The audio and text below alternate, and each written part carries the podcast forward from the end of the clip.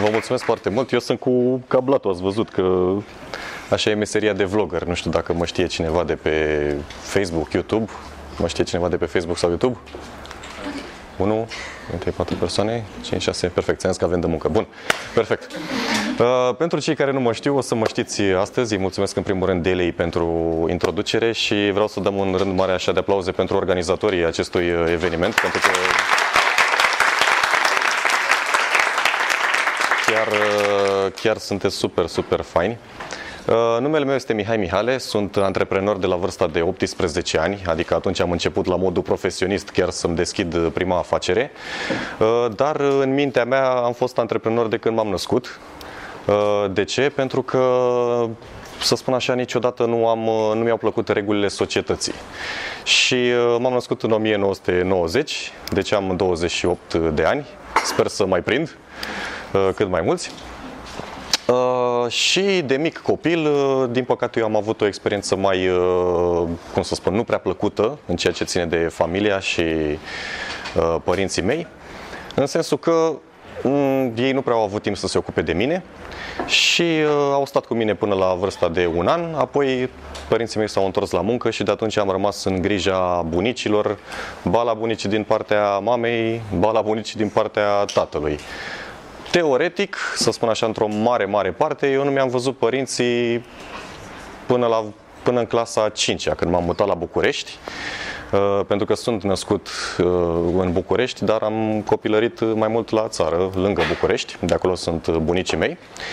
Și până în clasa 5 eu vedeam părinții așa, odată la când se putea, când aveau și timp liber, Uh, și evident că am suferit foarte mult din acest uh, motiv, pentru că am fost de mic așa o persoană mai uh, creativă, îmi plăcea foarte mult să comunic, îmi plăcea foarte mult să stau lângă oameni, îmi plăcea să învăț uh, de la oameni, eram așa ca un burete, absorbeam orice informație, oricine vorbea în jurul meu, eram uh, fascinat.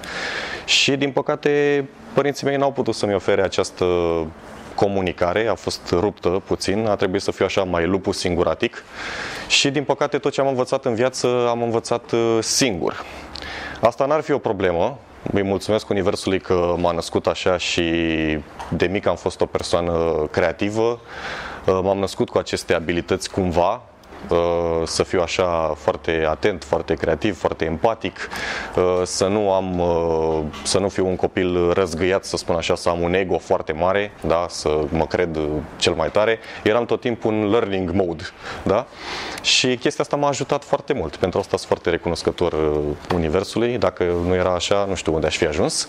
Însă, evident că această chestie m-a afectat, faptul că n-am putut să fiu lângă părinți și educația la mine cumva mai mult mi-am format-o eu decât mi-au oferit-o ei.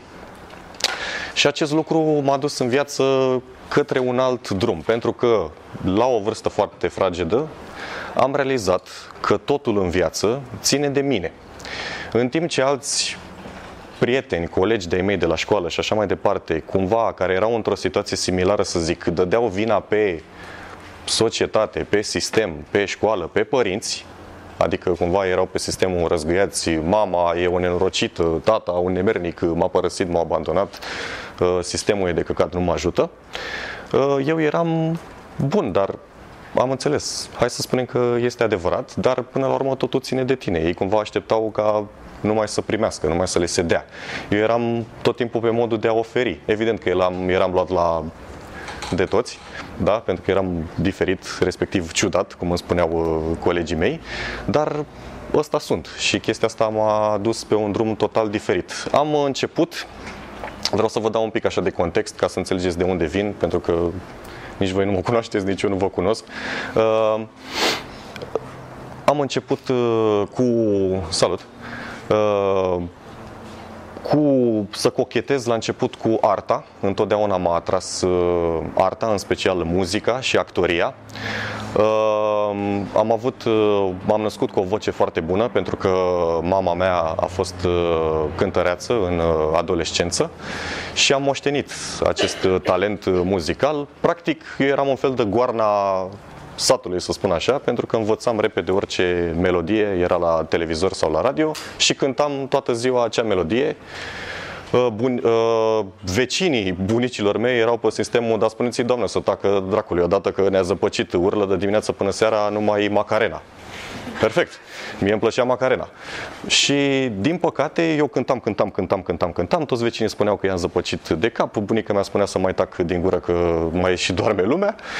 Dar nimeni n-a fost uh, cumva atent la chestia asta. Asta mă șochează și pe mine și le spun mereu părinților și familiei mele. Nimeni n-a fost atent să zică, bă, dar asta prea cântă frăție toată ziua. Hai să-l dăm la o școală de artă, ceva. Știi, ai mei au fost uh, ce? Cântă ca Elvis? E, nu e nicio problemă, lasă că se descurcă el. Știți?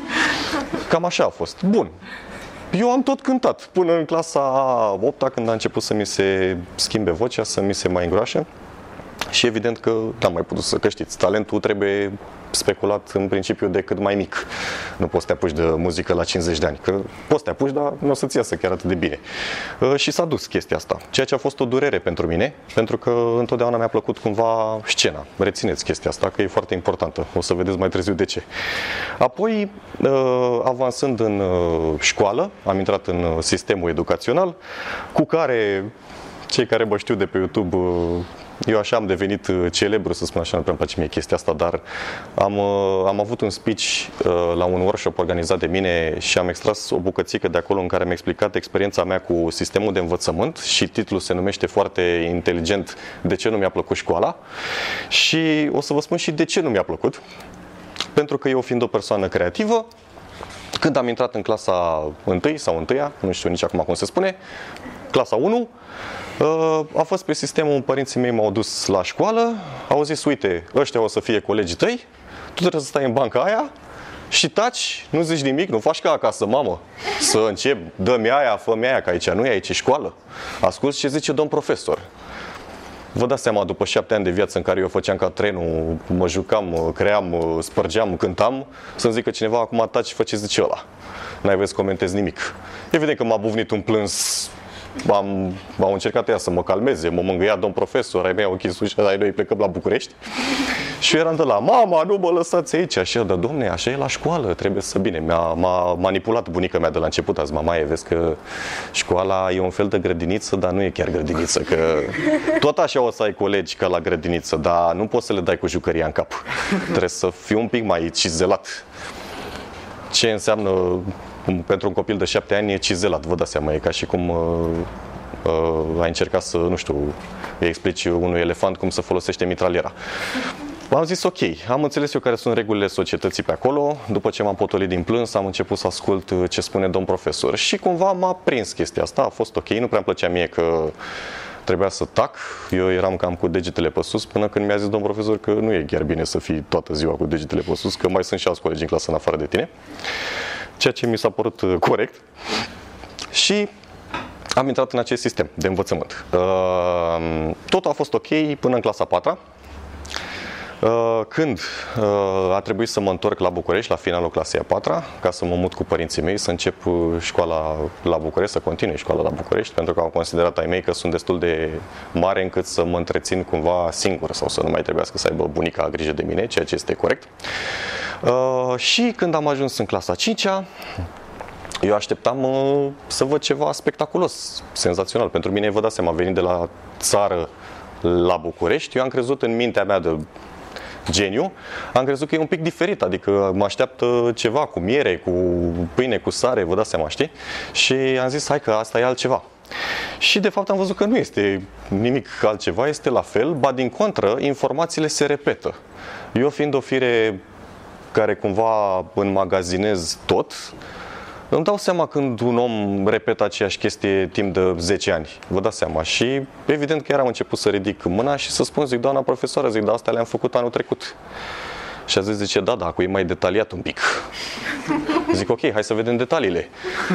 Nu prea au fost foarte multe detalii, vă dați seama. După care a urmat clasa a șasea. Și zic, da, da, asta le-am făcut în a cincea și în a patra. Zice, da, da, cu e ceva în plus, uite. Și la fel s-a întâmplat în a șaptea, în a opta și atunci mi-am dat seama, repetând încă patru ani aceleași chestii, mi-am dat seama că nu o să mă ducă foarte grozav pentru că cumva eram într-o roată a hamsterului, să spun așa, cumva, pentru că practic repetam același lucru cu două propoziții mai mult decât anul trecut. Nu știu dacă și aici la voi este la fel, eu sper să nu, uh, dar uh, cel puțin așa a fost la mine. Și uh, nu mi-a plăcut acest lucru. Am zis, băi, unde ne duce acest sistem de învățământ? Am învățat de Eminescu în a patra, în a cincea, în a șasea, în a șaptea. Deja cred că o știu și pe maică sa. Continuă, a șaptea, a opta. Cât să mai învățăm? Zic, hai că poate vine liceu. A venit liceu. Zice, bă, să vezi la liceu este spectaculos. Altă viață, ani de liceu cu absențe la română. Zic, mamă, superb. M-am dus la liceu, iar Eminescu, Creangă. Zic, pe asta le fac de 8 ani. Da, da, cu e mai diferit. Așa, zic, super, minunat. Zic, uh, hai să continuăm. Și mi-am dat seama de, la o vârstă foarte, foarte fragedă, mai precis din clasa a șaptea, că lucrurile nu mă duc într-o direcție potrivită și că practic școala și liceul pentru mine sunt așa ca un mers în gol. Eu tot așteptam o speranță, o, să se întâmple ceva minunat cu viața mea și nu s-a întâmplat. Și atunci mi-am dat seama că trebuie să fac altceva. Între timp am cochetat cu sportul. Părinții mei m-au dus la tenis, am făcut tenis de performanță timp de 3 ani, dar la tenis tot așa, am avut o experiență foarte bună, practic pe principiu, cum spune Florin Piersic, dacă nu ne laudă altcineva, măcar să ne laudăm în familie, adică mă laud singur, am fost extraordinar de bun. Deci dacă mă țineam de tenis, mă vedeți și pe mine în brațe cu Simona Halep, dar nu s-a întâmplat. Părinții mei au spus, nu, sportul nu e de tine, mamă, tu, da, într-adevăr, a venit Ilie Năstase să spupe picioarele, dar știți cum sunt sportivi, e o viață mai complicată, unii sunt mai analfabeți, lasă mamă, tu ține-te de școală că să nu fii ca Gică Hagi când zic să ne ascundem după unghi, nu? Așa, și tu ține-te de școală. Zic, fac, iar la școală, înnebunesc. Și s-a dus și cu sportul, și cu muzica, și cu sportul. Două vise tăiate din prima, da? Lucruri la care, repet, am avut un talent nativ, adică n-a trebuit să se chinuie nimeni cu mine, ceea ce eu consider că este, un, este ceva extraordinar. Ok, toți ne naștem cu niște calități pe care le avem de mici și important este dacă ele sunt speculate sau nu. Pentru că asta este o problemă care se întâmplă mai târziu. Știți, dacă stați de vorbă cu uh, persoane mai în vârstă, nu știu dacă stați de vorbă cu bunicii voștri, cu străbunicii sau pur și simplu cu un străin pe stradă, da, care are, nu știu, 50, 60, 70 de ani, probabil auziți multe regrete. Corect? Da? Dacă aș fi făcut, ă, păi dacă aș mai fi și eu la vârsta ta, să am acum 20 de ani, ce aș mai fi făcut și aș mai fi dres și unde aș mai fi ajuns? Am fost la azil și chiar asta am, am vrut să văd ce înseamnă. Super. Cum mor oamenii și ce, ce poate să spune Chiar asta vreau să zic. Și eu am fost la un azil. Am auzit asta de la Gary V și tu la fel sau ai fost tu așa? Ai auzit de la Gary, îl urmărești pe Gary? Da. Da? Și ai aplicat sfatul ăla? Da. Super. Și eu tot de la Ghiri am auzit-o, dar uh, am auzit-o după ce am fost la azil. Uh, și bine, am ajuns acolo dintr-o întâmplare nefericită, pentru că bunicul meu avea probleme și chiar am rămas șocat. Adică acolo este, cum să vă spun, uh, dacă cineva ne-ar duce la un azil de bătrâni de mici, vă dau scris, jur cu mâna pe inimă că n-am mai avea nevoie de nimic, nici de educație, nici de școală, de nimic. Pur și simplu experiența de viață a oamenilor respectiv și dacă îi întrebăm și ne povestesc toată viața lor pentru că au 80-90 de ani, ar fi ceva de povestit și de notat, cu siguranță am învățat foarte multe lucruri și eu am învățat foarte multe lucruri și într-adevăr așa e. Cumva nativ eu am vrut să mă feresc de chestia aia pentru că în jurul meu am văzut numai regrete. Asta este ideea de bază. Și uh, văzând aceste lucruri, pentru că mă uitam la stilul de viață al părinților mei, eu am suferit foarte mult, v-am spus că ei n-au fost lângă mine, dar am întrebat de ce nu ați fost lângă mine. Și răspunsul era întotdeauna același. Pentru că, pentru că părinții tăi sunt la job, sunt la muncă, pentru că ei trebuie să muncească, pentru că ei trebuie să-ți asigure ție un viitor, pentru că ei trebuie să-ți ofere de mâncare, pentru că trebuie să-ți ia jucării. Dar am înțeles chestiile astea, ok, super, minunat, îmi plăceau jucăriile pe care le primeam.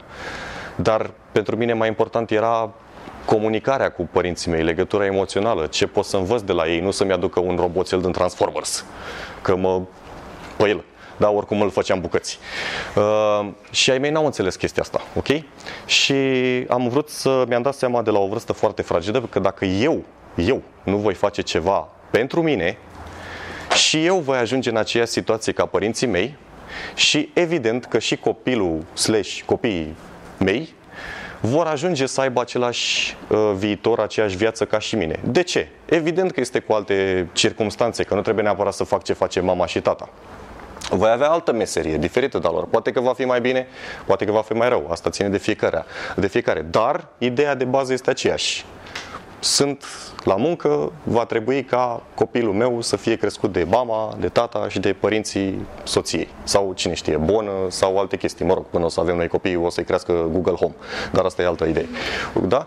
Și am vrut să nu repet acest mecanism. Pentru că mă uitam în jurul părinților mei, la prietenii noștri de familie și erau aceleași discuții.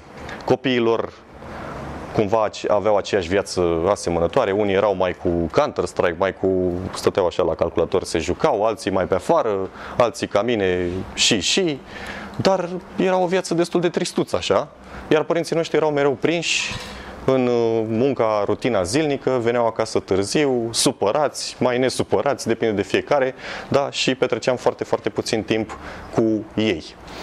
Și am zis, bun, eu trebuie să fac ceva ca acest mecanism să nu se repete. Dar ce trebuie să fac? Aici a fost prima problemă. Muzica nu s-a putut, sportul nu s-a putut.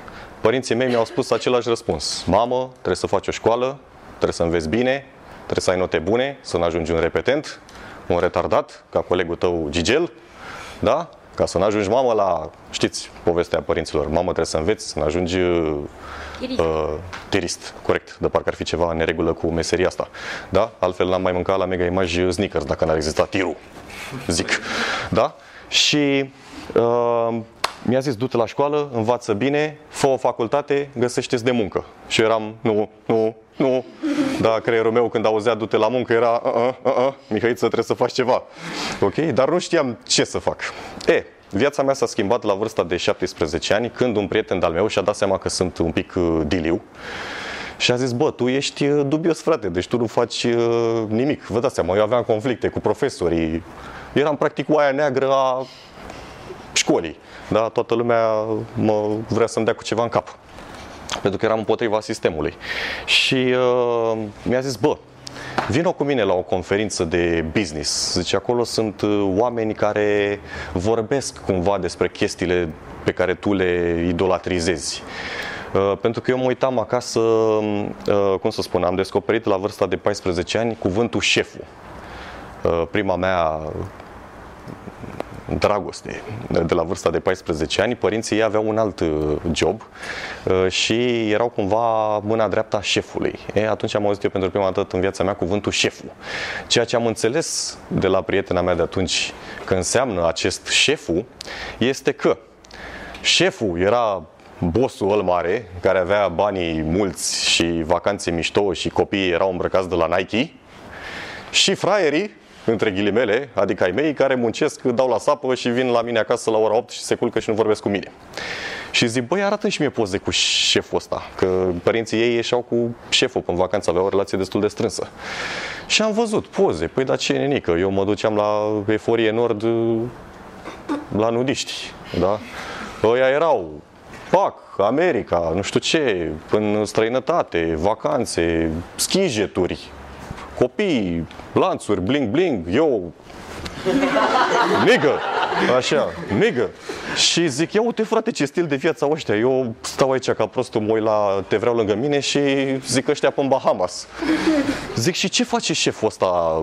Și mi-a zis ea, păi zice, domnul, cum îl chema, că nu mai țin minte, zice, are firma la care ai mei lucrează. Zic, aha, deci ăsta are o, zic, ăsta are clădirea aia unde se duc ai mei. Zice, păi cam așa. Zice, și, și am zic, și ce a făcut ăsta de are clădirea? Zic, îmi place și mie, zic, cam așa vreau și eu cu nevastă mea pe Bahamas. Așa zic, ai mei nu prea merg pe Bahamas, aia e problema. Așa. Și a spus, zice, păi nu știu, zice, el e șeful, el are firma. Zic, și atunci mi-a rămas chestia asta în minte, cumva s-a legat în sufletul meu de copil că cam șeful ar trebui să fiu eu. Și am început să caut pe net ce era atunci, că eram pe dial-up, nu știu dacă ați prins, făcea câr-câr, bâr-bâr, da? Așa, plăteau ai mei un uh, milion factura dacă stăteai 10 secunde pe internet. Și am căutat eu pe Yahoo, uh, auzisem cuvântul antreprenor. Și am căutat antreprenor și mi s-au deschis informații. Bill Gates, Steve Jobs, Donald Trump, Robert Kiyosaki, Warren Buffett, și am început să citesc, ia, cine e Bill Gates, cine este Steve Jobs? Și am văzut acolo, fondatorul Apple, fondatorul Microsoft, zic, oh, ia uite, zic, asta am și eu calculator în casă de la Microsoft, zic, ăsta a făcut Microsoft-ul. Da, și peste la toți apărea în povestea lor și în biografie, apărea miliardar, miliardar, milionar, boss de boss, te uitai, vedeam vacanțe, chestii, femei. Zi, mamă, asta e viața pe care e Lamborghini, da? Zic, asta e aici, eu aici trebuie să fiu. Dar care era problema? Problema era că nu spunea cum au ajuns acolo. Aia era... Pentru că eu m-am dus la ei mei și zic, ia uite, mamă, uh, zic, ăsta e milionar.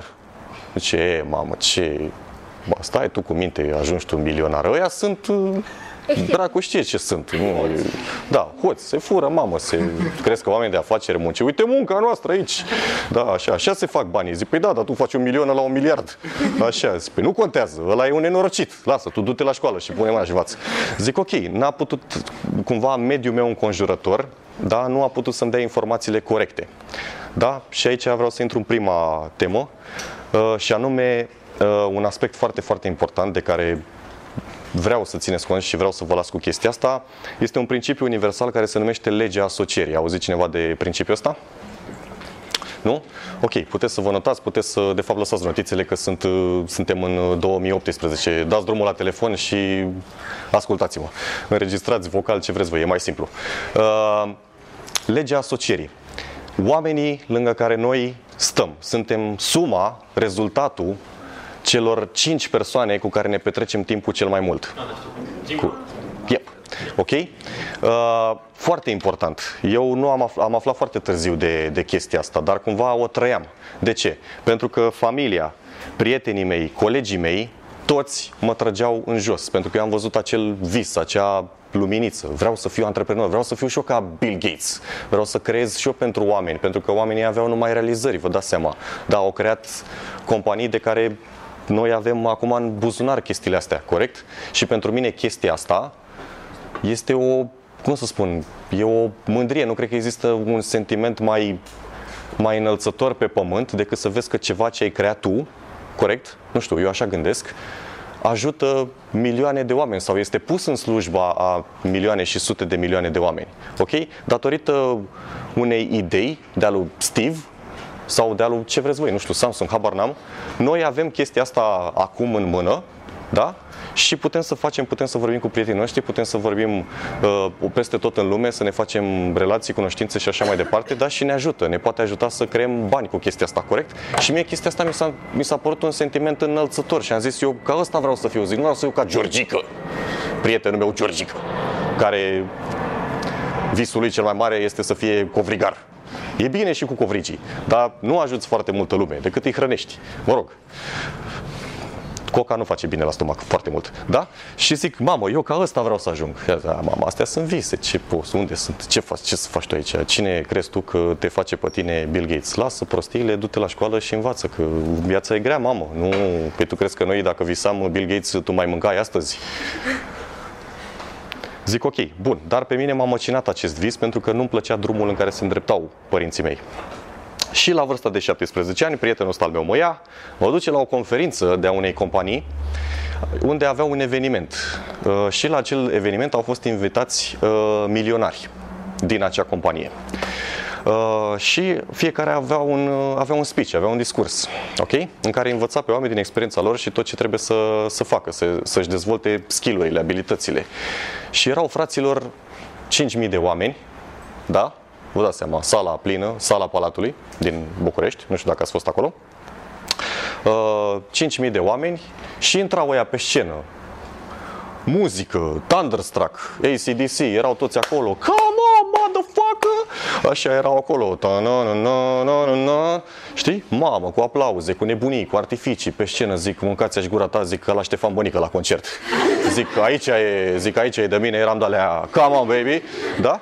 Și uh, am văzut cumva, în sufletul meu s-a produs acest efect că cumva această meserie de antreprenor milionar ce-o fi el, cam mare legătură și cu entertainmentul ăsta, pentru că vorbește în fața oamenilor, da? la fel ca un artist, la fel ca un sportiv, corect? Și cumva este ceva ce se leagă cu pasiunea mea, pentru că întotdeauna mie mi-a plăcut să creez pentru oameni. Că mi-am dat eu seama târziu că ăsta este drumul meu, pentru că celelalte, cu celelalte n-am putut, asta e partea a doua, dar tot aici sunt, corect? Dacă astăzi aș fi fost Simona Halep, vă vorbeam despre turneul pe care l-am câștigat. Dacă aș fi fost Ștefan Bănică, vă cântam ceva. Dar sunt Mihai Mihale, vorbim despre antreprenoriat, asta e viața. Ok? Și prietenii și colegii din jurul meu mereu mă trăgeau în jos.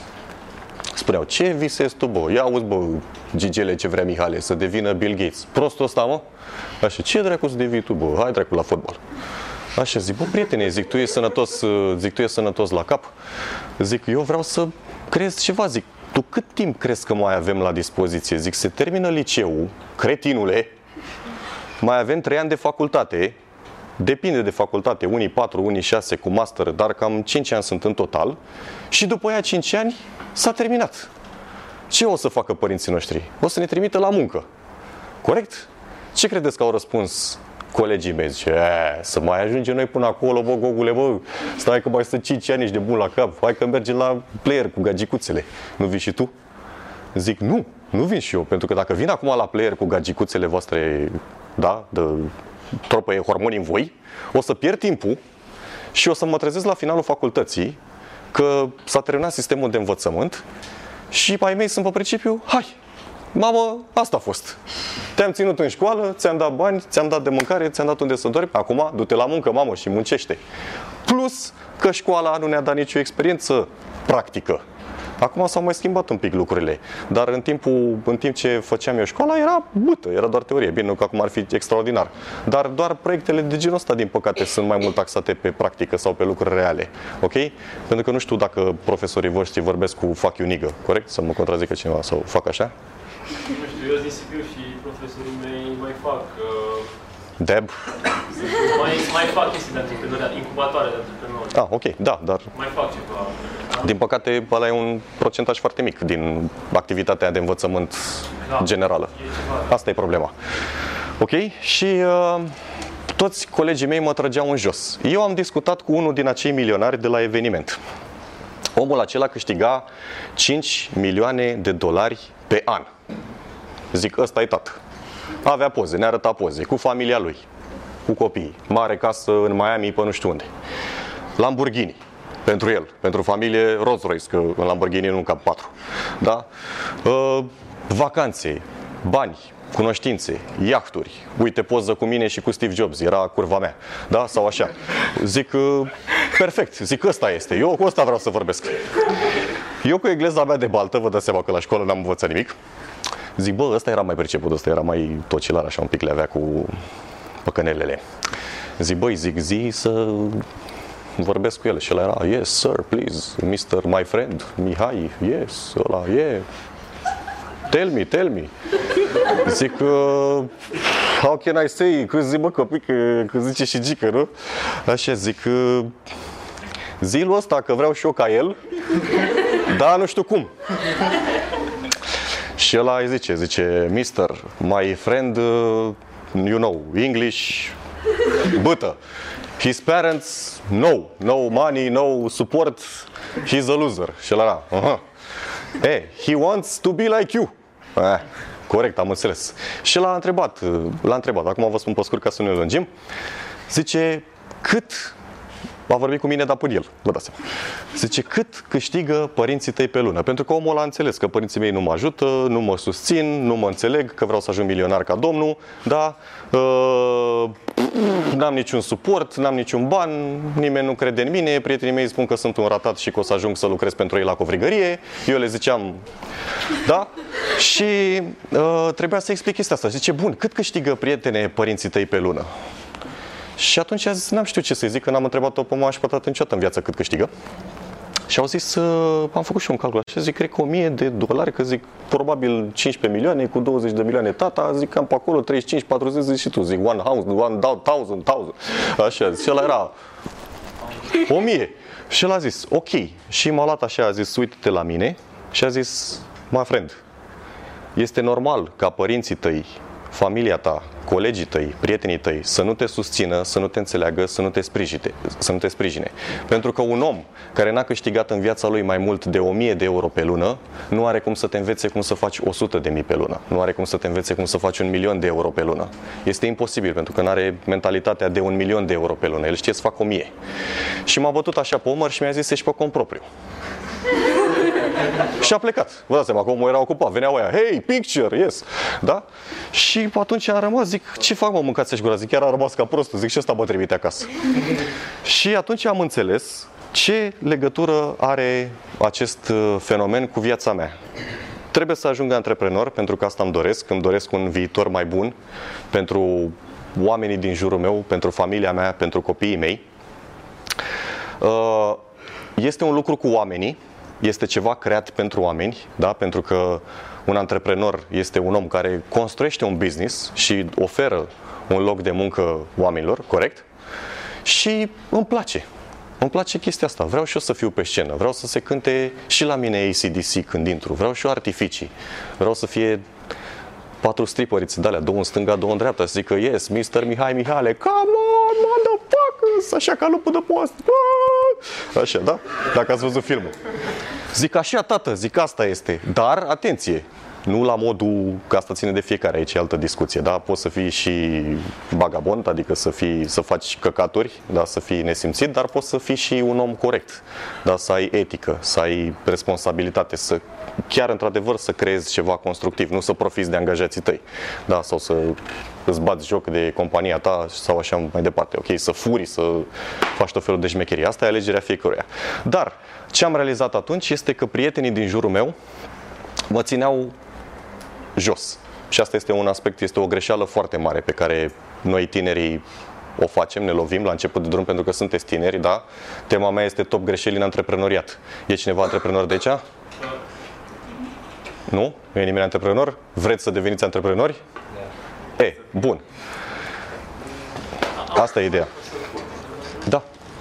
Uh, sau dacă vrei la final, la Q&A. Ok. Da? Să termin mai repede că eu vorbesc ca Florin Piersic, dacă mă apuc nu mă mai opresc. Ok, să nu pierd ideile. Uh, bun. Și ce am înțeles? Că trebuie să încep să umblu cu oameni pozitivi. Și am, uh, am cunoscut am avut un, un prieten, un coleg, care era puțin mai destupat la minte ca mine și a spus, bă, nici mie nu-mi place ce face mama și tata, vreau și eu să fac ceva. Vă dați seama, din 35 de handicapați care să jucau Counter-Strike acasă și, da, spuneau că eu o să ajungă Bill Gates, așa eu și cu tâmpitul ăsta eram ăia care chiar vreau să facă ceva. Și atunci am zis, bun, ce să facem? Ce face un antreprenor? Un antreprenor este un om care creează un business, este un inițiator, un dezvoltator. Am început să citesc pe net ce a făcut Bill Gates, ce a făcut Steve Jobs, dar nu erau informații concrete, tehnice. Zic, bă, cum a creat, cum s-a creat McDonald's, cum s-a creat Starbucks, cum s-a creat OMV. Acolo era vorba de milioane, de miliarde de euro, de rețele, de business, de multiplicare. Zic, dar nimeni nu spunea, m-am dus, am dat cu sapa într-un pom și a ieșit petrolul mâncați aș gura ta și am zis, what is your name? OMV. Și gata, am ajuns un concert mondial. Ok? Nimeni nu spunea chestiile astea practice și atunci mi-am dat seama că trebuie cumva să stau printre oamenii ăștia. N-am nimerit din prima, că asta e o problemă, vă dați seama, e o, e o muncă puțin diferită față de ce face societatea, da? Uh, și atunci am zis, zi, bă, trebuie să ne deschidem un business. Știm ce business vrem să ne deschidem? Nu, că suntem niște idioți. Hai să vedem ce fac alții. Și am început să ne plimbăm prin oraș și zic, prietene, nu ne mai plimbăm pe la moluri, cluburi, gagicuțe, uh, Counter-Strike. Zic, o să mergem prin oraș, și o să ne uităm la magazine. Ce se întâmplă? Ce face ăla, ce face ăla, intrăm într-un magazin de haine, intrăm într-un magazin alimentar și așa mai departe și încercăm să furăm uh, Idei? idei de acolo, da? Mulțumesc. Uh, și asta am făcut. Am început să ne plimbăm și am zis, ia, ce fac oamenii ăștia? Și uite, ăsta are niște rafturi cu nu știu ce, pac, pac, pac, ne-am uitat noi la produse, he, uite, tampoanele astea le cumpără și mama, așa, și zic, de unde a luat ăsta? Hai să găsim de unde s-a aprovizionat. Și am zis, domne, de unde luați? Vă dați seama că eu pleacă, bă, de aici, ce să spun eu. Așa, dar până am descoperit, am intrat noi la metro. Pe vremea mea era metro, să era șmecherie, abia apăruse. Și am văzut acolo cum comerț angro. Și zic, tată, asta e treaba. Zic, noi asta trebuie să facem. Dar aveam o problemă foarte mare. Care credeți că era aia? N-aveți bani. Exact. Zic, ne-am, ne-am intrat noi, am cunoscut până la urmă pe cineva și ne-a povestit ce a făcut el la magazin. O investiție de câteva mii de euro. Păi nici, nici, nici nu știam cum se scrie mii de euro. Scriam cu unii. Da?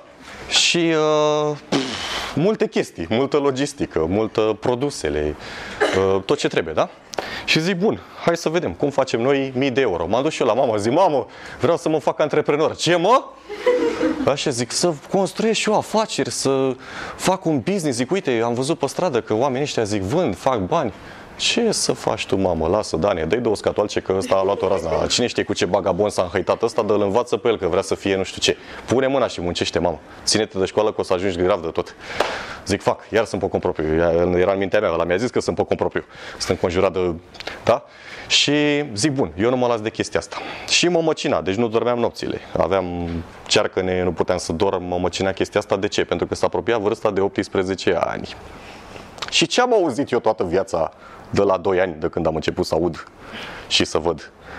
Uh, că au zis părinții și familia mea.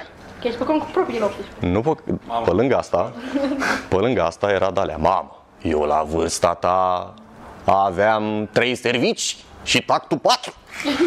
Așa, și am muncit cu greu, mamă, și mă trezeam la 5 dimineața. Și eu eram de la zi, mâncați gura ta, eu dacă mă trezesc la 5 dimineața, chemam ambulanța, vă jur. Deci eu nu pot să mă trezesc la 5 dimineața, zic, deci în primul rând e o problemă de logistică la mine. Zic, poate să mă angajeze cineva la 12 1? Mamă, tu crezi că viața termină, mamă, cu visele? Ce? Cum la 12 1? Păi cine crezi că te angajezi, bă, din la Programul începe la 8. Zic, păi da, dar eu mor dacă mă trezesc la 8. Făceți că e, mori pe dracu. Bei tu o cafea și îți revii. Ce atâtea fițe. Bă, tu chiar vrei să fii nenorocit? Știți? Și eram la zic să mă bată mama dacă găsesc eu vreo soluție. Da? Și um, am început să caut, să caut, să caut informații cum pot să fac bani. Cum pot să fac un copil bani la 17 ani. Probabil marihuana și dar nu prea erau atunci. Ok? Uh, și de la uh, la vârsta de 17 ani, de ziua mea, am primit un telefon din partea tatălui meu. Era la mod atunci un Nokia N72, cine avea de la era mare barosan. Și toți colegii mei, mamă Mihale, ia uite bă ce bogat e ăsta, bă, și-a luat, dă și mie să văd și eu, să văd și eu. Zic bun, după câteva luni de la ziua mea, a apărut, nu știu dacă mai știți, dacă ați prins, Știți că pe vremea nu era iPhone și ca acum, da? Cel mai tare smartphone, să zic așa, era BlackBerry. Mai țineți minte? Aia tată, deci cine avea BlackBerry s-a terminat. Deci acolo nu mai trebuia să faci nimic în viață, practic. Toate oportunitățile veneau la tine. Și reclamă la televizor, Orange, po! BlackBerry 9000, cel mai dorit de toată lumea, colegii mei o luaseră razna. Ai văzut, boss, ce a apărut la televizor, ce face ăla, ce are, cum filmează, nu știu, toți nebuniseră, vă dați seama. Și erau tot, vreau și eu, vreau și eu, vreau și eu, vreau și eu. Și am zis, au început colegii mei să-și ia primeau cadou de la părinți de ziua lor sau chestii de-astea. Și apăreau toți, erau toate gagicile, băi, vă dați seama, ai Blackberry, oh! așa, da? Zic, băi, vreau și eu de asta. Am intrat și eu în hype-ul ăla. Și m-am dus la ei mei, zic, tată, ai văzut reclama? Zic, vreau și eu Blackberry de la. Știi că mi-a zis, bă, a trecut ziua ta, ți-am luat, nu mai, ți-am luat telefon, ce mai vrei? Pa, la anul poate, vedem, nu știu. Și eram iar trist, m-am întors la școală și colegul ăsta al meu făcea, e, l-ai convins mă pe că tu să-ți ia Blackberry? Zic, e, bă, nu mi-ia nimic. Așa, făcea că, păi nici mie. Zic, vezi, nu degeaba stai în colegi de bancă. și Ă, ăsta fiind mai, era mai, nu știu, el trăia prin undeva pentru un cartier de stat de București, mai, un pic mai, da? Și învăța șmecherie de la băieții din fața blocului, da? Care erau cu vânzări, cu nu știu ce, cu pac, haine, Adidas, draci, telefoane, nu știu ce, la care vine într-o zi la mine și îmi spune, că auzi, bă, prostule, știi ce poți să faci? Zic, ce să fac, mă? Zice, vrei, mai vrei Blackberry-ul ăla? Zic, da, îl vreau. Zice, păi vezi că m-am uitat eu, am vorbit eu cu niște băieți și zice, telefonul ăsta al tău e cam apropiat de valoarea ăluia și vinde-l și tu, mai pui și tu un milion, îi mai cer lui că tu să-ți dea bani să te duci la film și ții Blackberry. Și zic, păi ce să vând eu, prietene? Zic, eu n-am vândut în viața mea nimic. Și cu cine să mă întâlnesc eu, ce să fac eu? Și face că, hai mă, că ești prost, te ajut eu.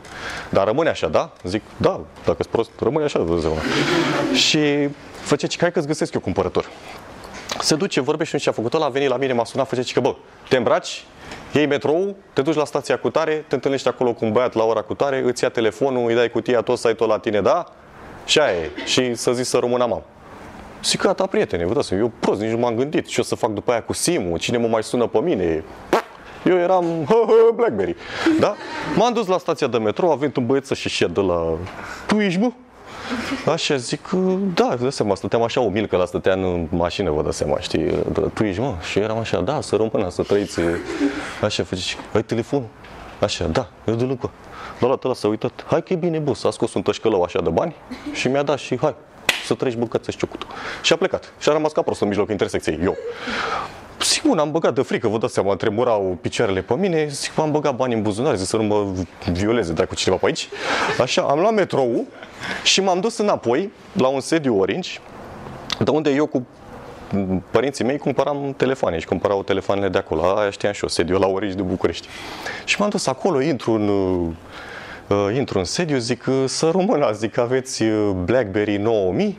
Și a face că da, sigur, s-a uitat un pic așa de la mine, vă dați seama, un copil, uh, zic că vreau și eu. Și a face că aveți 18 ani? Zic că nu, păi n-aveți voie să vă faceți abonament. Zic, păi nu, că îl vreau doar telefonul. A, eu de la paza, veniți un pic. Așa. A venit alt coleg, Zice, ce? Zic, telefonul să-l cumpăr. Zic, se poate cumpăra doar telefonul? Face că, da, ai bani de... Zic, da.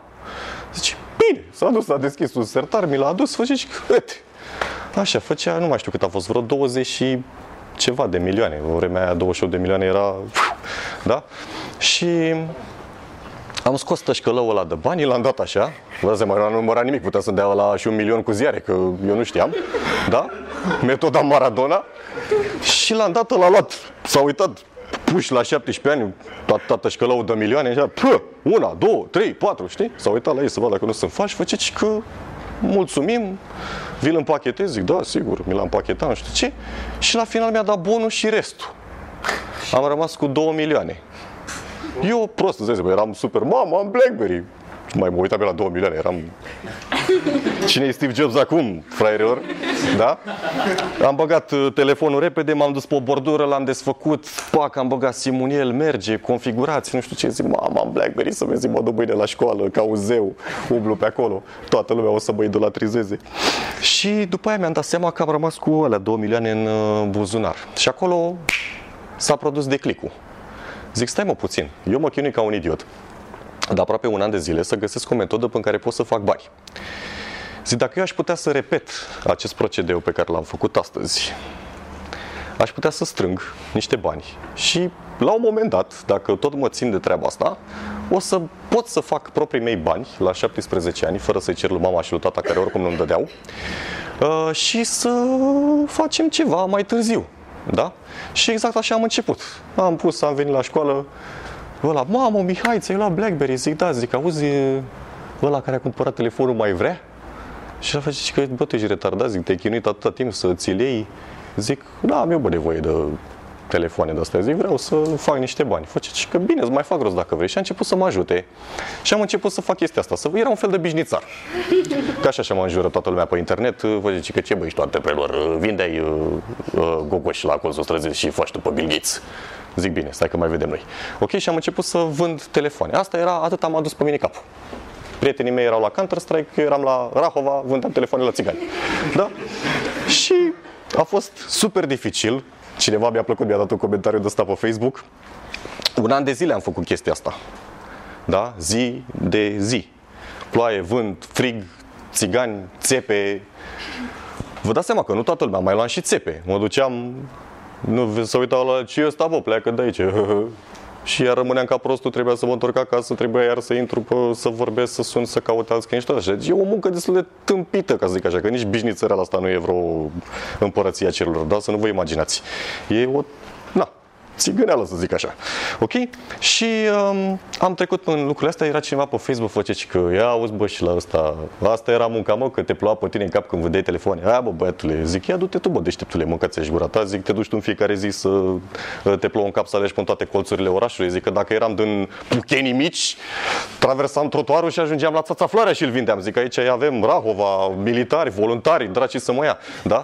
Sunt bani pe care eu îi cheltui. Trebuie să zic lui mama că mă duc la film ca eu să am bani de metrou. Ok? Și așa am făcut. Am început să strâng bani. Într-un an de zile am reușit să strâng suma de 10.000 de dolari. Uh, și Bun, am strâns o sumă de bani, dar acum nu aveam ideea. Ei, ideea a fost în felul următor. Colegul meu a zis, bă, suntem prea proști, nu ne ajută nimeni, facem ce face tot prostul. Copiază ce fac alții. Zic, corect, ăsta băiat deștept. Avea și ochii albaștri. Uh, și am, ne-am dus pe la el până uh, cartier, era un, e un cartier mai uh, de la noi din București, așa, mai mm, nu prea extraordinar, mai împărțit așa, mai ca la Cachicicea jumate, jumate, da, oameni serioși. Și vă dați seama că prețurile sunt mai, da. Și am găsit pe un om care avea o baracă, efectiv, deci era, o, era un fel de casă de bunici, imaginați-vă chestia asta. Casa bunicii, da, casa aia, stil vagon, nu vilă, da? Așa, dărăpânată, un gard, niște câini pe acolo, o vindea. Zic, o luăm. Aia e, cât vrei, muică pe ea. Și a zis la, păi domne, că uite așa că avem aici, că trebuie să faceți asta, trebuie să-i puneți ușă, trebuie să... Zic, domne, zic, noi nu avem bani uh, așa, zic, vă dăm, uh, am vândut-o, m-a ajutat colegul al meu și dracu s-a am cheltuit vreo, cam vreo 5.000 și ceva uh, de dolari pe căcatul ăla de casă. Cât am mai renovat noi pe acolo, i-am pus o ușă, i-am dat cu bidineaua pe ea, că taică ăsta era Uh, lucra în construcții și avea asta acasă tot ce trebuie, deci puteam să o facem și viral studio, zici de bun la cap, nu se prindea nimeni. Uh, și am amenajat-o frumos, i-am pus niște rafturi, ne-am dus frumos la metro, am luat produse și au pe Mihăiță și pe ăsta la altul cum și-a făcut supermarket. Îl știți pe ăla de la ea și am murit în supermarket, așa era și noi. Și am deschis treaba asta. Noi nu știam nimic despre afaceri. Ce să știu eu, acte, contabil. Deci noi am luat casă de marcat pentru că eu m-am uitat la alte magazine și am văzut că vânzătorii folosesc casa de marcat ca să scoată banii din ea să-ți dea ție restul. Dar eu nu știam la ce folosește casa de marcat. Eu am crezut că e un loc unde pui banii. Și zic, bă, trebuie să aveți asta, că nu ține banii pe teșghea așa, că se uită lumea la noi și am luat casa de marcat. Peste ani de zile am aflat eu că de fapt aia are o funcționalitate cu bon, cu ANAF, cu tot ce trebuie. Da? Am luat casa de marcat, nu știu ce. Care era avantajul? Noi niște proști, vă dați seama.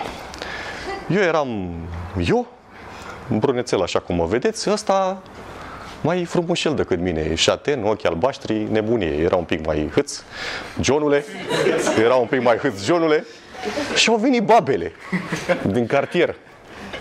Și marketingul blană, vă dați seama, au venit babele. Ia uite, mai că ce băieței frumoși și tineri, ce ați făcut mama aici? Și asta era, doamnă...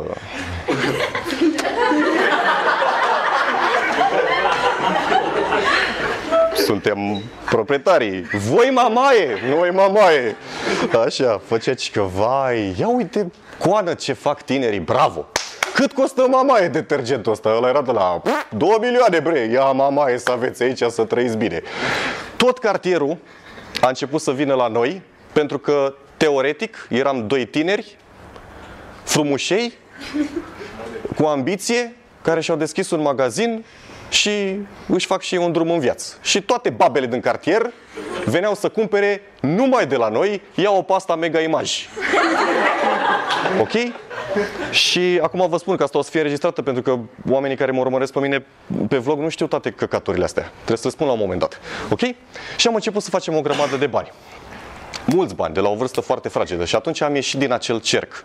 Da? Am început să umblăm cu oameni mai, mai de calitate. Am început să avem acces în zone în care alții nu aveau acces. Colegii mei nu aveau acces. Colegii mei erau în continuare la Counter-Strike.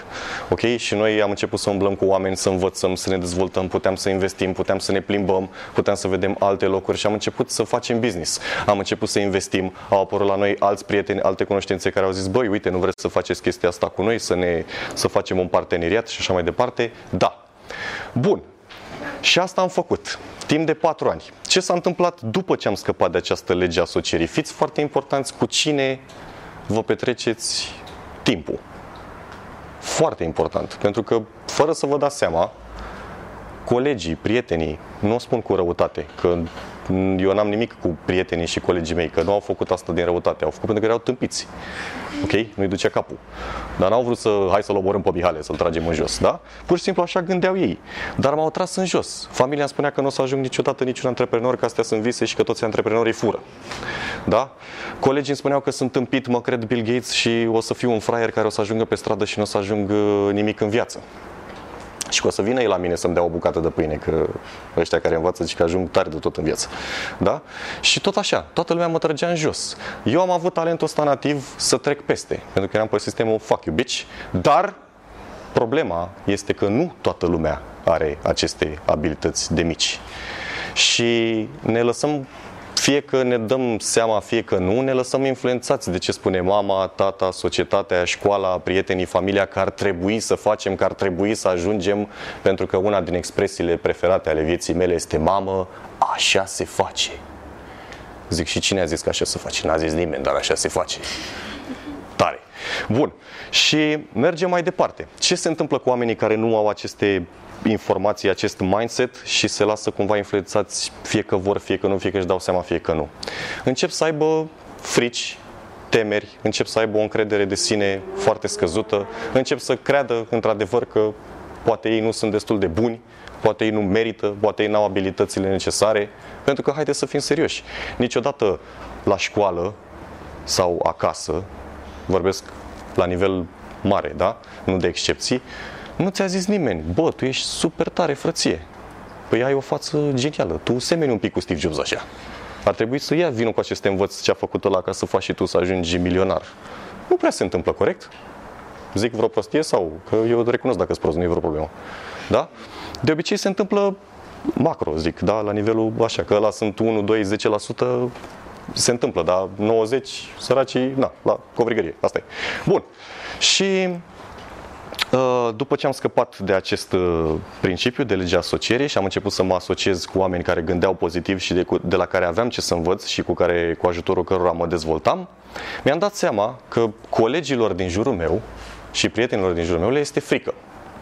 Le este teamă de eșec, care este o altă greșeală a modului în care tu gândești. Teama de eșec. Acum, eu am auzit asta, probabil ați mai fost la traininguri cu teamă de eșec, teamă de succes. Eu când aud aia cu teamă de succes, întotdeauna am fost să fie ăla Ești milionar, aoleu, mâncați aici gura ta, stai că nu vreau, nu vreau, nu vreau, nu vreau să o duc mai bine. Da? Mi-e frică de succes. Ok, n-am înțeles chestia asta, de fapt e un fel de manevră. Teama de succes este de fapt tot un fel de teamă de eșec, în sensul că nu te mai gândești tu că, bă, sunt prea prost ca să ajung acolo, ci teama de succes este ceva de genul, oare o ajunge acolo? Sau sunt eu destul de bun să ajung acolo, ceea ce tot cam același lucru e. Doar că na, la traininguri mai e un ban în plus dacă faci tema asta cu teama de succes. E ceva nou. O să fac și eu o teamă de a fi la mijloc. Mihai Mihale, creatorul cel mai bun speaker de România, vă dați seama, nimeni n-a vorbit de teama de a fi la mijloc. Da? Și teama de eșec. Acum, ce nu ne învață școala, ce nu ne învață societatea? Este că eșecul este super cool. Și eu o să vă spun și de ce. Nu că e cool că sunt eu acum ales Brown și vreau să vă motivez. Că nu vreau să vă motivez, vreau să vă bag în depresie, ca să înțelegeți ceva. Eșecul face parte din natură. Ne naștem cu chestia asta, de la cea mai mică moleculă până la Microsoft, totul în viață se lovește de eșec. Este yin și yang. Nu se poate să fie doar bogăție sau doar sărăcie. Trebuie să fie și și, corect? Pentru că universul funcționează la echilibru. Dar eșecul, eroarea, de fapt, că asta înseamnă, erorile fac parte din natură, din natura umană, din natura din jurul nostru, din lucrurile astea din jurul nostru. Poate acum stați pe un scaun mai strâmb și scaunului nu este frică să fie strâmb. Corect? El nu are teama de eșec sau teama de succes. Oare dacă stau mai drept, voi fi în stare să stau drept până la capăt? Nu, pui mei, o să te pui într-o parte. Da? Și oamenii asta nu înțeleg, că eșecul face parte din natură. Și o să vă dau și un exemplu. Să ridice mâna care dintre voi este 100% la mie, la giga, convins că niciodată în această viață, fie că o să conducă el mașina, fie că o să fie în dreapta sau în spate, niciodată în viața asta nu o să facă pană. E cineva 100% convins că niciodată în această viață, el fie că este la volanul unei mașini, fie că este cu cineva în mașină, nu o să vadă niciodată o pană de cauciuc? Să spună, domne, eu toată viața nu fac pană, mâncați și gurată. E cineva? Deci în mașină, da. Tu. Ok? Eroarea face parte din natură. Nu se poate. Nu se poate fără eșec. Asta nu înțeleg oamenii și asta mă chinuie pe mine foarte, foarte mult să înțelegem. Putem să o dăm în cazuri mai grave. Avem oameni care se nasc cu dizabilități. Natural. Nu s-a născut fă frumos și a zis unul Acu e strâmb te în gură să te fut Ia să te văd dacă ai teamă de succes acum De ce mă vrebi? Da? Corect? E corect? Eroarea face parte din natură. Deci eu când aud antreprenori, de ce nu te apuci de ceva? Oh, mi-e frică de ce o să zică mama, dacă nu o să reușesc. Păi dacă nu o să reușești, înseamnă că ești un tâmpit. Dar asta nu înseamnă că nu o să reușești din start, că dacă nu. Da? Dacă muncești, o să reușești. Sau o să reușești mai greu.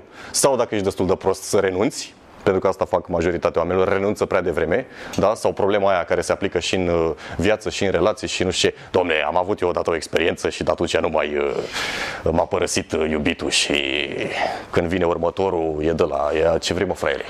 Eu sunt mai tare acum, deci am fost părăsit în trecut, acum nu mă mai părăsește nimeni, deci, da? Îți arăt eu ție. Ceea ce este greșit, pentru că este un principiu contra naturii, corect? Faceți chestia asta? Vi s-a întâmplat? Hai, mai ales fetele aici sunt. uh, Da, fetele sunt. Am pățit și odată, m-a înșelat nenorocitul, să vezi ce îl înșel eu, bă, următorul. Da? Așa, păi și eu sunt mai fraieră. Da? Dar care este problema mentalității? Universul funcționează la echilibru. 50-50, yin-yang, bine și rău, rău din bine, binele din rău. Never changes. Ceva se naște, ceva moare. Proprietățile fizice ale, acum o dau în spirituali Osho. Da? O dau în Osho acum. Never, never, ever, ever, asta nu se schimbă. Orice am vrea noi să facem. Ok? Deci, noi nu trebuie să fim împotriva lor, ci trebuie să fim cu ele și să le acceptăm și să le înțelegem și să nu ne punem contră. Că ăla nu știu ce mi-a făcut, că lasă că îi dau și eu răzbunare, că lasă că nu știu ce. Pentru că asta trebuie să se întâmple. Poate că asta este Asta este experiența vieții tale, că de aici vine experiența, nu? Nu dăm prea mult bine. A fost cineva toată viața fericit, 100%? Vezi? Asta este. Trebuie să avem și chestiile astea, dar nu trebuie să ne fie frică de ele sau să ne punem contră. De ce? O să vă dau exemplu cu relațiile și asta funcționează în orice, și în business și în ce vreți voi. Un business, o relație, o prietenie, ce vreți voi, nouă, este ca un nou bebeluș. Acum, noi oamenii suntem înzestrați cu o tâmpenie care se numește ego. Unii o folosesc într-un mod pozitiv, alții într-un mod negativ.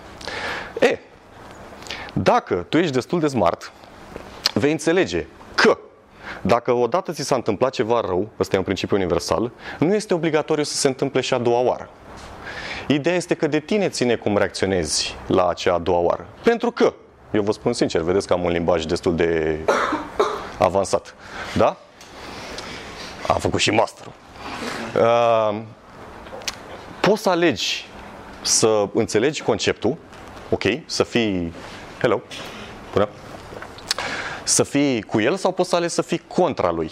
Dar trebuie să înțelegi că întotdeauna un nou început este un nou început și că nu trebuie să-ți aduci experiențele, rahaturile de aici și să le bagi aici, asupra acestui om nou, relații noi, prieten nou, business nou, Adidas nou. Ok? Nu trebuie să faceți lucrul ăsta. Puteți să mă credeți, puteți să nu. Nu mă interesează lucrul ăsta. Eu doar vă spun adevărul. Ok? Pentru că asta este o greșeală pe care oamenii o fac. Da? Și de aici vine eșecul și așa mai departe. Domne, nu spui tu mie că mi s-a întâmplat mie odată și nu mai sunt eu fraier să mi se întâmple și a doua oară. Data viitoare eu o să fiu mai nenorocit decât ăla. Da, dar poate ăla pe care îl întâlnești, următorul, nu este un nenorocit ca ăsta altul. Înțelegi? Poate nu este un business mai rău, poate nu este un partener mai rău, poate nu este un coleg mai rău, poate este mai bun, dar dacă tu vii cu mindset-ul ăla de nu mă mai face pe mine nimeni, bă, că mie mi s-a întâmplat odată și gata, nu mai sunt prostul nimănui și te duci la asta. Ia zi, fraiere, ce, vrei să mă iubești? Ce mă iubești tu, mă? Că așa a zis și ăla că mă iubești. Puh, cum să fii de aici, da? Și ajungem în tot felul de situații de căcat, corect? E adevărat? Vi s-a întâmplat. Cu siguranță. Dacă nu vi s-a întâmplat, stați liniștiți, o să vi se întâmple. Bun. Teama de eșec. Trebuie să înțelegeți că eroarea face parte din natură. Și va trebui să iubiți lucrul ăsta, să-l acceptați și să-l aplicați. Nu vă fie frică să faceți nimic, nu vă fie frică să plecați de lângă oamenii care vă trag în jos, pentru că știu că este comod. Asta e un principiu natural. Oamenii aleg întotdeauna calea cea mai ușoară. De ce alegi întotdeauna calea cea mai ușoară? Nu că e cea mai ușoară și gata, ci pentru că, să fim serioși, cine are curajul cu adevărat în inimă, în suflet, în interior, să recunoască că poate a greșit. Că poate nu întotdeauna este el cel mai deștept. Că poate nu are întotdeauna dreptate. Că e un idiot. Cine are curajul dacă vorbim de marea masă a oamenilor, să se ducă într-un loc în care, la o persoană față de care a greșit, sau într-un loc unde poate a aplicat ceva sau a făcut ceva prost și să spună, băi, ia atenția la mine. Sunt un idiot, sunt prost de băun. Eu sunt un cretin, este vina mea, băgați-mă pe mine la prănaie. Cine face chestia asta?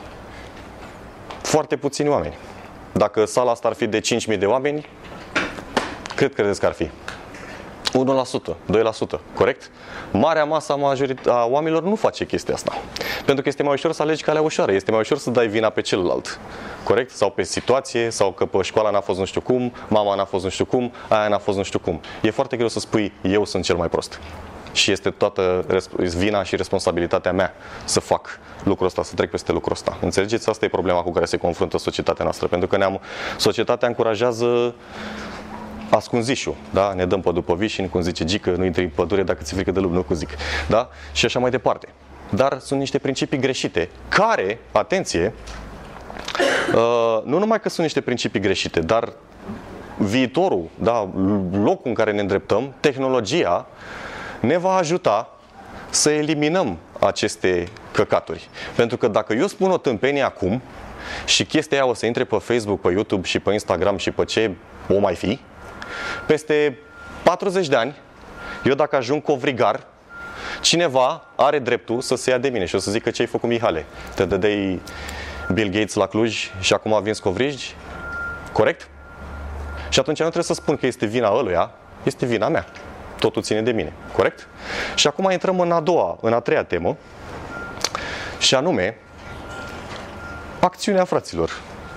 Că nimeni nu trece la acțiune. Eu mă lovesc de chestia asta uh, aproape zilnic cu oamenii care îmi scriu.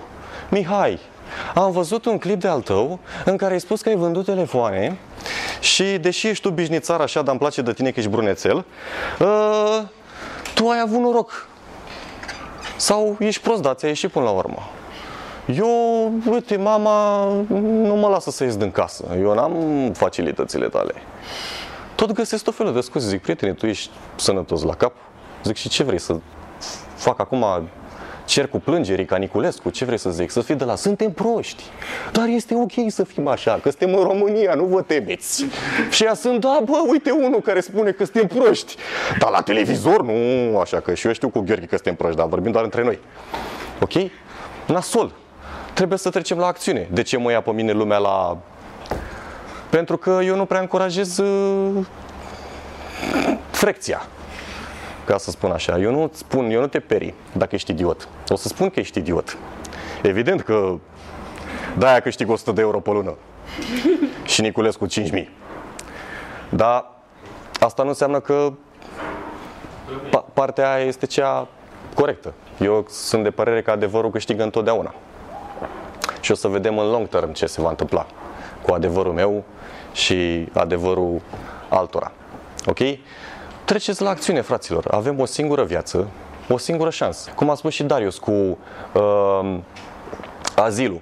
Corect? Oamenii ăia sunt plini de regrete. Poate și părinții voștri sunt plini de regrete. Nu trebuie neapărat să vă duceți la azil. Puteți să întrebați pe ei sau pe bunici sau pe cunoscuții voștri, corect? E, eu nu vreau să am regrete. Cum ai regrete? Dacă nu faci ceea ce ți-a spus sufletul. Pentru că în momentul când o să fii ramolit, acum suntem șmecheri la tinerețe, toată lumea e fiță, corect?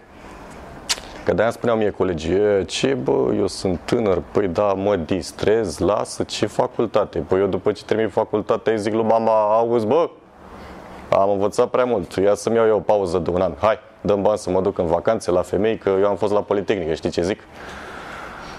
Și o să fiu bine și după aia, pentru că am învățat foarte mult și știu bombă blană, o să intre Bill Gates pe ușa aia și o să zică, tu, George, da, hai la Microsoft, mâncați aici gura ta, că eu m-am săturat să conduc compania asta. Tu ești prea deștept, ești prea deștept. Ai învățat foarte mult, m-am uitat la tine în catalog.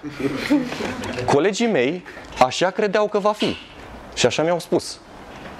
Că ei dacă învață bine și așa o să vină cineva și o să ia. Hă? Nu sunt ei buni? Adică cum? El a luat 10 degeaba? Păi zic, da bă, tâmpitule, dar tu știi să scrii o factură? Hă? Zic, ți-a adus profesoara de economie, căci că pe mine m-au stresat cu chestia asta, că, și că avem licee economice, auzi, unde avem noi licee economice, nu știu, că tot Eminescu învățăm la liceu economic. Zic, a venit profesoara de economie și ne-a adus nouă factură și a zis, uite copii, pe acest uh, proiector minunat o să învățăm ce sunt facturile, ce sunt chitanțele, cum ne verifică ANAF-ul. S-a întâmplat la cineva? V-a spus cineva chestia asta? Da. Nu. Profesorii noștri vorbesc de... Da? da? S-a întâmplat? Doar la tine? Așa. Pac, pac. 2-3. Aia e problema, că suntem doar 2-3. Da? Uh, să-ți spună toate lucrurile astea, practice. Noi învățăm despre macroeconomie, microeconomie, economie mondială, contabilitate, super, e mișto, trebuie să știm chestiile astea. Dar practica? Că în momentul când uh, îți deschizi un magazin sau îți deschizi un business pe Amazon, că tot e la mod acum, nu o să te întrebe nimeni. Vine Amazonul, vine, cum îl cheamă, Bezos, Jeff Bezos și zice, bă, am văzut că ai aplicat la noi la Amazon. Știi somnoroase păsărele? Că m-am uitat pe, pe diplomata și am văzut că ai luat nouă la BAC. Și eu zic că normal, că la eram tocilar. Eu zic, somnoroase păsărele pe la gata, nebunule, gata, te punem CEO. Da? Potolește-te. Da? Nu se întâmplă așa ceva, corect? Trebuie să la te întreabă, ce știi? Că eu de-aia mă lovesc, vin studenții la mine și zic, eu nu găsesc de muncă. De ce? Zic că v-ai făcut ceva? Zici, păi n-am făcut nimic, am făcut la antrenat facultate. Zic, păi super, de-aia nu-ți găsești de muncă. Trebuia să nu o termini. Că dacă nu terminai facultatea, înseamnă că faci altceva, că de-aia n-ai terminat-o, că n-ai fost la ea. Corect? Și oamenii cer experiență. Eu nu m-am dus la job și i-am zis, știți, eu sunt mai prostălău așa, n-am luat chiar 10 la bac, am luat 7,21, dar tot sunt bunicel. Și zic, a, 7,21, mm-hmm, te încadrezi la aia mediocri, hai să te angajăm. Nu, m-au întrebat ce știi să faci. Uh, tu, tu, tu, nimic. Ce bun, ușa e acolo. Avem un job de floor entry level manager, ăla care deschide open the door manager. Da? Un salariu mediu, muncă, program flexibil, îți dai seama că nu deschizi poarta chiar în fiecare zi, acum sunt și automate. Da? Dar stai acolo la pază. Știi? Ăla era jobul meu. Și eu n-am vrut chestia aia. Părinții ce m-au învățat? Legea asocierii, trebuie să pleci de jos, mamă. Eu n-am fost șef din prima. Nici acum nu sunt, dar nici nu o să ajung. Da? Trebuie să pleci de jos. Tu crezi că toată lumea, nu spunea mama așa, tu crezi că toată lumea uh, face și drege. Nu, mamă, păi pe noi ne-a pus cineva din prima. Păi eu am început să car dosare, să car pizza. Și așa, cu greu, după 700 de mii de joburi și nedormit 10 vieți, am ajuns să câștig 20 de milioane pe lună, which is awesome. Da? Nu e awesome, pentru mine cel puțin, că eu mi-am dorit întotdeauna ceva mai mult. Nu spun că acel lucru este greșit, dar asumă-ți dacă vrei lucrul respectiv, pentru că sunt și oameni care le plac le place jobul lor, corect? Le place. E super, n-am nimic împotriva ăștia, înțeleg de la mine de pe YouTube nebunilor. N-am nimic cu joburile, mâncați aici ciocul tău, frăție. Toată lumea înțelege, s-a filmat? Toată lumea înțelege că eu am ceva cu jobul. Ce Mihai e împotriva joburilor. El nu vrea, el vrea toată lumea să fie antreprenor. Eu nu vreau toată lumea să fie antreprenor. Eu vreau doar să-ți asumi ceea ce vrei tu să fii. Dacă îți place un loc de muncă, du-te și fă locul ăla de, fă jobul respectiv. Iubește-ți meseria. Nu face ceva, pentru că uh, societatea nu ne învață să iubim să căutăm ceea ce iubim să facem. Societatea ne învață să... Dar să căutăm. Să ne găsim și noi un loc de muncă, mamă, că trebuie să trăiești. Păi zic, da, dar poate mie îmi place să pictez ca Bob Ross. Nu? Cum îl cheamă pe ăla? Rosos. Bob Ross. Da? Vreau să pictez și eu cu maioneză și cu muștar. Fac o artă de asta, am eu o viziune abstractă despre lume. Da? Și mama nu o să-mi zică, da mamă, bravo, hai să investim. Dane, vinde casa și du-l pe ăsta să fie bobros. O să spună, mamă, tu te-ai țăcănit la cap, du-te mamă și fă, angajează-te mamă la Vodafone. Fii băia serios. Uite ăia ce bani au, uite pe colegul tău ce face și ce drege. Da? Asta e problema. De-aia suntem unde suntem ca societate. Marea majoritate a oamenilor își urăsc locul de muncă, corect? Dar îl fac, de ce? Pentru că așa se face. Sau din frică. Sau că așa trebuie. Sau din frică, sau că nu au alte informații. Asta este. Dacă voi sunteți aici, niște tineri minunați, care vreți să, sau participați la astfel de, de proiecte minunate, uh, ca să ajungeți ceva mai bun în viață, corect? Să vă doriți mai mult? Că în principiu de asta sunteți aici. Sau vă dă cineva 10 dacă sunteți aici. Ați păcălit un profesor? Ne-ai prins. Așa Super. era. Da? Vă doriți ceva mai mult? Păi atunci trebuie să, cum să spun, Știți, este o expresie în viață. Mi-a spus cineva odată că sunt prost și uh, zice, domne, Mihai, dacă te crezi tu atât de tare și spui tu că orice poți să reușești pe lângă tata când mă ia cu dalea cu bă, dacă iată și tu bă de gură, că tu te-ai născut la Bești, bă de București, dacă te nășteai la Popeșle Ordeni, mai ajungeai tu, bă, antreprenor. Erai cu, da, erai cu vaca pe câmp. Tu crezi că ea cu vaca pe câmp să uită la Bill Gates? Dai dai cu de gură. Așa. Zic, uh, zic, nu este adevărat. Și cineva mi-a spus chestia asta, zice, Mihai, aici vine să replici de alea de vânzări, pe principiu, cum vizi un cup de gheață unui eschimoși. Te-ai prins? Uh, zice, Mihai, uh, ia fi tu atent la mine. Ce l-a făcut pe cactus, cactus? Zic, în natura am Ești prost. Mediul înconjurător, de ce bătăpi? Zice, dacă te nășteai în deșert, bă, tu, marele antreprenor al României, ce mai făceai tu, bă? Zic, bun. Fiți atenți aici că vă rezolvă fratele vostru Mihai Mihale. Ce l-a făcut pe cactus cactus? Mediul înconjurător, adică deșertul. În deșert nu crezi decât cactus, doar cactus. Nu, nu crește levănțică, că nu e mediu cum trebuie pentru levănțică. Da? E ușor să spui, domne, doar nisip. Noi am fi vrut să facem lavandă, dar cactus, tată, ne descurcăm. Așa să faci, aici îți crezi doar cactus. Bine, mă, tâmpitule. Dacă era adevărat expresia asta că ce l-a făcut pe cactus, cactus, în mediul înconjurător, astăzi nu mai exista Dubaiul. Mâncați și șciocul tău. Pentru că ăla care a creat Dubaiul, ce era Dubaiul? Un deșert. Corect? Zic prostii? Era o, o un deșert, nu era nimic. Era bătea vântul și cămila. Și dacă venea un deștept de ăsta, ce l-a făcut pe cactus, cactus, nu pot să construiesc nimic aici, mă duc acasă. Da? Nu se întâmpla nimic. Astăzi nu mai exista Dubai. Corect? A venit unul deștept și a zis, ce avem pe aici? Cactus, bag, facem clădiri, mâncați și ciocul tău. Nu avem nici apă. Facem și apă. O aducem în partea elaltă. Și astăzi Dubaiul, ce este? Un loc fain. La care vrei să ajungi. La care vrea să ajungi, corect. Și bogăție Nelimitată. nelimitată, corect? Este adevărat? Putea să gândească așa. Putea să gândească ce l-a făcut pe cactus cactus. Acum, ca să vedeți că există yin și yang și se aplică în orice, este adevărată și expresia că ce l-a făcut pe cactus cactus, dar este adevărată și expresia că omul sfințește locul, corect? Vedeți că ele sunt în contradicție, dar de fapt sunt același lucru. De tine depinde ce vrei să vezi. Vrei să vezi un loc în care nu se poate construi nimic, e sec și sunt doar cactuși, sau vezi un loc în care nu se poate construi nimic și tu poți să construiești ceva ce nimeni n-a construit. Corect? Mindset. Cum gândești? Vezi problema sau vezi soluția în fiecare lucru? Asta se aplică în orice, și în viață, și în tot, și în business. Da? Tu alegi cum vrei să vezi lucrul respectiv. Și din păcate avem ne lovim de provocări, ne lovim de dificultăți, ne lovim de temeri, ne lovim de legea asocierii, oamenii ne spun că nu putem să facem așa ceva, că poate nu merităm, că poate nu suntem destul de, nu suntem destul de buni și așa mai departe. Ok? Și acum vreau să vă las cu chestia asta, pentru că v-am spus uh, marile greșeli ale modului în care noi gândim, da? De cine ne înconjurăm, pe cine ascultăm de fapt.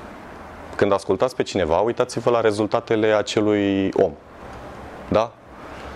Ca să vedeți dacă ceea ce spune e ce face? E brutar și îți dă lecții de spiritualitate sau s-a închis într-un beci în uh, Hong Kong, nu Hong Kong, cum e, cum se numește aia, mă, în Tibet. S-a închis într-un beci în Tibet și a descoperit a cincea dimensiune. Corect? Că pe piață sunt amândoi. Sunt și ei care au descoperit a cincea dimensiune, sunt și ăștia Cupido. Corect. Da? Deci pe cine ascultați? Eroarea face parte din natură. Nu există teamă de eșec, teamă de succes, teama de a fi soare mâine afară. Da? Sau temeri. Temerile sunt temeri pentru că ele trebuie să fie acolo. De tine depinde cum ales să reacționezi la ele. Ok? Și acțiunea. Aveți o singură viață. Suntem tineri cu toții. Gândiți-vă, avem de ales. Putem să ascultăm ce zice mama, tata, Georgica, bunica, societatea, școala și așa mai departe. Dacă ele nu sunt conform valorilor noastre, trebuie să facem altceva. Evident că acel altceva are alte reguli, se joacă după altă regulă. Prietena mea, mea uh, m-a făcut să-mi dau seama de o chestie super interesantă. A spus că uh, nu poți să ieși uh, din acvariu pe uscat și să te comporți la fel. Corect? Pe uscat sunt alte reguli, în acvariu, în apă, sunt alte reguli. Da? În apă nu prea putem să facem moonwalk. True? Nu putem să aprindem o făclie în apă, că nu arde. În apă se joacă după regulile apei. Pe uscat se joacă după regulile de pe uscat. Super tare chestia asta și așa este. Da? Și care este de fapt ideea de bază? Cu ce trebuie să, cum trebuie să gândiți de fapt sau să vedeți lucrurile în perspectivă la nivel macro. Eu am o teorie nouă la care lucrez, vă dați seama, dacă sunt șomer, și ca și asta antreprenorii, nu prea avem ce face, ne gândim la tot felul de căcaturi. Uh, deci dacă stau acasă și nu fac nimic, vă dați seama că toată ziua stau să mă gândesc. Logic, nu? Ce pot să fac? Mă rog, pot să fac și altceva, dar prefer să aleg să mă gândesc. Uh, lucrez la o teorie nouă, care se numește...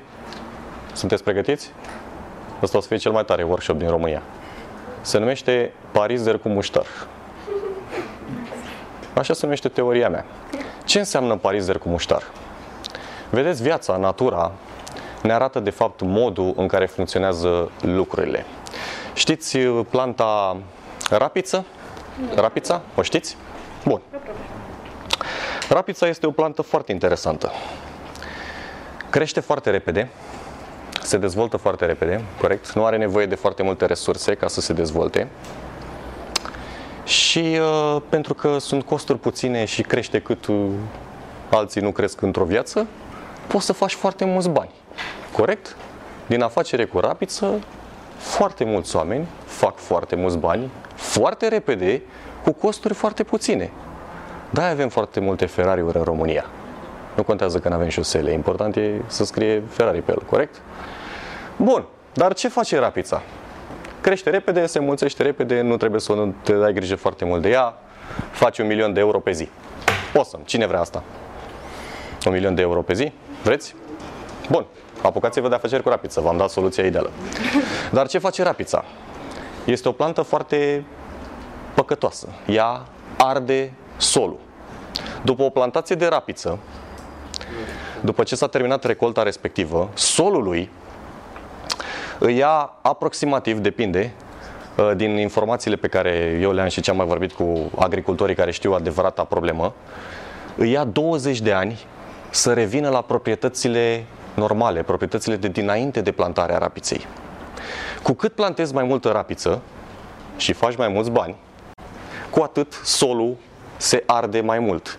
După șapte ani de rapiță, pe acel sol nu se mai poate planta nimic, nici rapița nu mai crește, pentru că acel sol este ars. Și atunci, în viață, ai de făcut o alegere. Ce alegi?